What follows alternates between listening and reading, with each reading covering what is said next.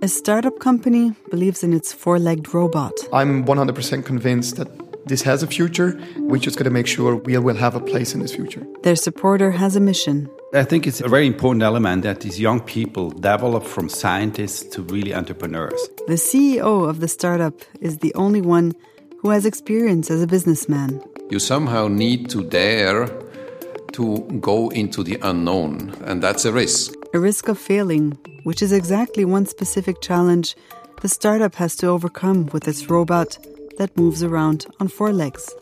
The name of the robot is ANYmal. The startup is called ANYbotics.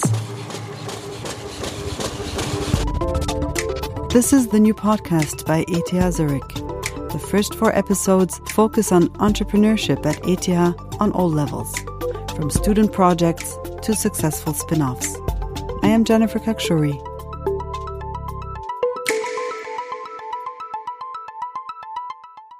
Chapter one. What it takes to begin. My name is Hans-Peter Fessler. I'm the executive chairman of ANYbotics, and we're now in the offices here at ANYbotics in the center of Zurich. We're sitting in the meeting room right next to the open-plan office space of the ANYbotics team. Around a dozen of young men are working at their computers. Workday life in a startup seems to be pretty unspectacular at first sight. But under the surface, it's quite challenging. Whenever a startup is being founded, the people are always told you need to see the market first and then think about the product. In our case, it's actually to quite some extent the other way around. We have a new product that will open many new options and applications, and we're exploring now which applications are the first ones to be used. The new product is a machine with four legs, about the size of a bulldog. It is extremely mobile, meaning it can basically walk wherever a human can walk. Over obstacles, through bushes, up and down stairs, and the big advantage: if the robot falls down, it's able to stand up again. This is an important thing, the ability of the machine to stand up. So, there should be a market for this four-legged creature. We will talk about who's interested in having a robot ANYmal, but first, let's quickly look back into the past. The technology for ANYmal uh, was starting in my lab about ten years ago. And so I'm really still extremely dedicated. I'm following up with all the steps and really excited to see how this makes one step after the others to the market. This is Roland Siegwart, one of the pioneers in robotics at E T H. He is co-founder and co-director of Wyss Zurich, a joint research and development center of the University of Zurich and E T H. The center was made possible by a one hundred twenty million dollars donation from the Swiss entrepreneur and philanthropist Hansjörg Wyss. Wyss Zurich wants to help overcome the so-called Valley of Death. Valley of Death has nothing to do with historical sites or places. It's a common term in the world of startups and indicates the gap between the work of the people in the startup and the income they potentially generate from customers at a later stage of their product.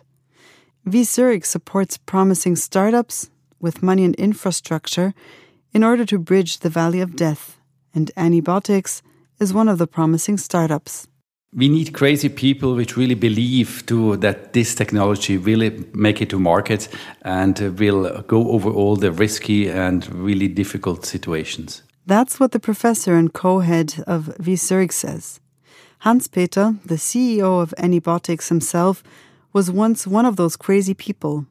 thirty-five years ago, he was the first PhD student in robotics at E T H Zurich. Well, I remember one fellow student, when we described the project uh, that we wanted to do with our students, uh, namely a robot playing ping pong, he said, "You're crazy, this is never going to work." In the end, it did work, so uh, we were a little bit more adventurous, I would say, than most of our fellow students who were more on the theoretical part in this Institute for Mechanics. Soon after earning a PhD in robotics, he had a successful career in industry and was C E O of two big companies. And then? I decided this was the end of corporate life and I was looking for something new. And by chance, more or less, the ANYbotics, a startup idea came along, and I decided, yes, this is something now I want to engage myself for the next phase of life. In his sixties, he is by far the eldest of his startup team, more than double the age of most of the men working with him. What I can bring is certainly all the financial know-how. How do you do a business plan? How do you treat customers? How do you write contracts? All the H R aspects, et cetera. All the non-technical aspects I can cover with uh, some experience uh, that I can bring along from the last few years. On the other hand, he also learns much from people in his team. I had to learn how to work simultaneously, three people at the same time on the same Google document. Just this new way of working, uh, that was part of the learning. And then, of course, I was getting into technology again, but only up to a level where I could understand what we're doing. I'm not the person who is bringing in any technical ideas. That's not my task, and for that my knowledge is too outdated. Here's someone who has the technical know-how. Peter Fankhauser. I'm a co-founder of ANYbotics, and I work as the chief business developer and a software engineer. I did my PhD at E T H in robotics, and during our studies, we had a group of people developing an awesome robot, and we decided uh, to go from research to company, and our group together formed a company, so all of us became co-founders. The basic ideas behind ANYmal, they all came from E T H. They were developed as part of PhD thesis, master thesis, et cetera. Uh, about ten years of research went into that device already.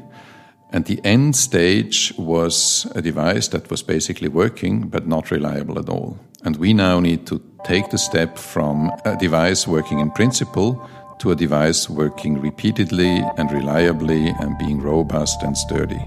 Taking this step sometimes means you have to get over unexpected hurdles. We have to learn, how do you first get off of a helicopter which is sinking upside down? How do you get out?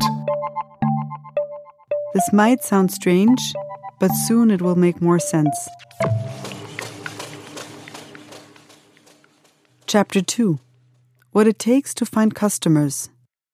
There's a product, a walking machine called ANYmal. It can fulfill inspection or manipulation tasks. Its four legs allow the robot to crawl, walk, run, dance, jump, climb, carry, whatever the task requires. But who in the world needs ANYmal? Where is the market? Hans-Peter and his team have some ideas and are considering a bunch of fields including agriculture, forestry, railway tracks, and even security. Imagine ANYmal as a watchdog. When an intruder wants to enter and a camera probably detects that, then the dog goes out and starts barking. And this would be the ANYmal going out, maybe with a loudspeaker and uh, some message, maybe with a blue light, uh, maybe with some additional sound, a siren or whatever, which I think would be equally impressive to a big dog.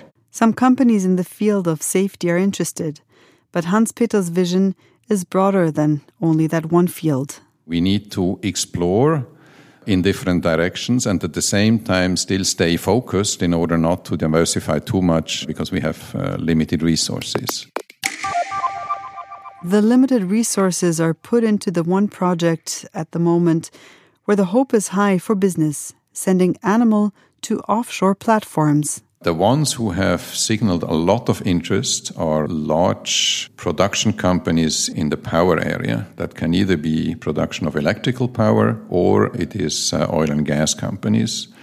And for both of those, especially the offshore applications are very interesting because that's a very, very costly operation for to have people out there, and uh, they are interested in maybe complementing the people or even replacing it with a device like ANYmal. ANYbotics is exploring exactly that for a specific electrical power company that owns huge windmill parks in the North Sea. ANYmal has to prove if it is able to make rounds of control on a converter platform. Peter will be responsible for the test on the platform. That's why he had to perform a sea survival training. And Hans-Peter will observe the mission from Switzerland. Well, what makes me really nervous is uh, whether ANYmal will already be able to perform reliably.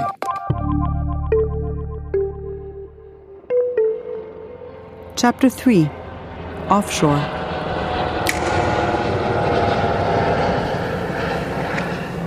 All right. I'm gonna have to talk a little silent because it's already eleven thirty here and most of the people, I guess, are asleep. So hello. Today is the second day on the platform. So yesterday morning early we took off from the northern coast of Germany and flew in for roughly forty-five minutes towards this platform. When we arrived, I was struck by the size of it. First of all, it's pretty big. It's in area, it's like roughly eighty on eighty meters, and it's got seven levels, so roughly fifty meters high. Um, and it's um, standing on six legs, I think like um, twenty to thirty meters above water. Around it are really tons and tons of windmills, um, that many that you see them up to the horizon.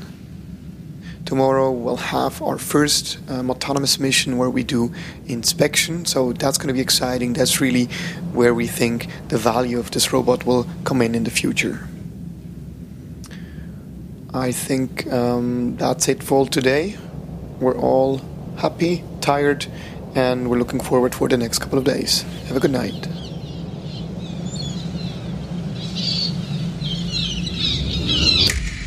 What we didn't know is that they have um, one of their biggest problems is leakage detection. So there's um, many pipes that run here that contain oil, water, cooling water, dirt water, all of it. And they have the problem that these pipes and machines leak, uh, which can cause big damage to the entire platform.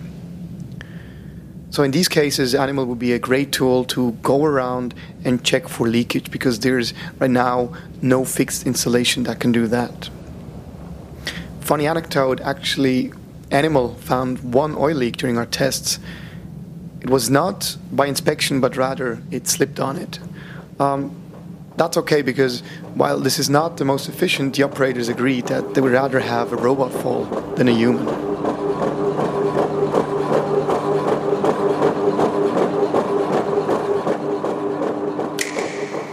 All in all, I think all of us agree that this week totally fulfilled our expectations. We were able to show autonomous routine inspections over multiple hundred meters. That included stairs, various rooms, and very many different sensor types. Of course, there's still many things that need to be optimized, and we're going home with a long to-do list. Chapter four. Making the customer happy. We meet Peter and Hans-Peter after the offshore test. I want to know what is on their to-do list now. The robot sometimes needed to take a break to cool down the actuation, uh, especially when climbing stairs, because that's heavy loads on the drives. Plus, they're working on making it run smoothly for many hours to be able to move for a couple of hundred meters. And another thing ANYmal struggled with was opening doors on the platform. Those doors are very, very heavy. Um, so even a human struggles sometimes to open them. That will be one of the major challenges. Apart from that, if we can equip some of the doors with some electric openers, et cetera, then I can foresee within the next one or two years it's absolutely feasible to have a robot there doing remote control or autonomous inspection tasks. For the head of Wyss Zurich, Roland Siegwart, the platform test is a crucial step in the entire process. For startups, it's extremely important to really be close to the customer and educate and, and see with the customer what you can do. I think this is a wonderful uh, type of applications. Um, I think there is not a lot of risk for ANYmal, but there is probably also a risk that there is some disappointment. That ANYmal cannot do what the customer wants it to do. That's what made Hans-Peter nervous. So how did the customer respond to the offshore test? That reaction is very good. They are looking forward to the second test. Uh, they were very happy with the results of the first one. Uh, we're going to have the discussion, how is this going to continue? Because that's not going to be the end of the project. Uh, instead, it's going to be kind of step one in a several years uh, program, I would expect. The end goal is to have an ANYmal robot out on that platform, and the platform basically being unmanned, at least during uh, periods of time, And for that, of course, we need to be sure that uh, this is working reliably and also uh, over longer term. The first tests on the platform are at least promising, which makes the C E O and business expert Hans-Peter rather confident.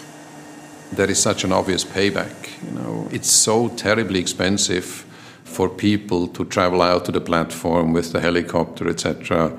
Then you have to pay pretty high wages also for people working out there. They have to stay probably a week in a row uh, all the time out there. So it's a very expensive exercise to have people out there. In addition, on other platforms like oil and gas platforms, there's always a risk of explosions. ANYmal might be a viable solution for that. Therefore, many more companies could be interested. But it should be more than a dream. Whether the market will really adopt at this point in time, and that's the important thing, and it doesn't help us if ten years down the road, indeed this is a good solution. We need it to be a good solution now in the next one to two years. Otherwise, we're bankrupt before we reach the ten years. Uh, so that's still a risk. Uh, we're not really absolutely sure. Which means for Hans-Peter, being the C E O of this startup company is not only fun. We're now having twenty-five people on the payroll. That's a big six-digit monthly amount that goes out. And that has to come in again. And Uh, I would say the majority of the responsibility for that is lying on my shoulder, and uh, that uh, creates some pressure. And how does he handle the pressure? Well, probably partly with my experience also. It's not the first time that I'm in, in similar situations. I have some confidence that it will actually work out. I have a feeling for how do we mitigate that risk also, and uh, what would be plan B if it would start to deteriorate. So it's basically by assessing the risk and uh, trying to think about mitigation actions at an early stage. There's one question left. How did the people working on the offshore platform react to ANYmal? Are they afraid of being replaced by the robot one day? It turned out that they started to like ANYmal. That's probably not quite the same with being replaced by ANYmal, whether they like that or not. It's definitely an issue, I think, that needs to be addressed. To some extent, it's true. I mean, part of the work will be done by ANYmal, but uh, this development uh, towards unmanned operation of these platforms is a, is a kind of a major trend, and it will happen anyhow. Roland Siegwart, the pioneer in robotics, doesn't see ANYmal and other robots as competitors for human workforce. No, not at all. I think all the complex and the very interactive jobs will remain for humans, and hopefully the robots will really take the jobs which we don't like. Imagine today robots are really painting or spraying our, all our cars. Imagine humans would have to do this. This is extremely unhealthy, and so we are happy, I think, to have robots in some applications. Where there probably is a place for ANYmal, which would lay ground for the success of the startup company of Hans-Peter, Peter, and their colleagues. This is the podcast by E T H Zurich, produced by Tis Wachter's Audio Story Lab and by me, Jennifer Kakshuri. Music, sound design, and mastering by Luki Fritz.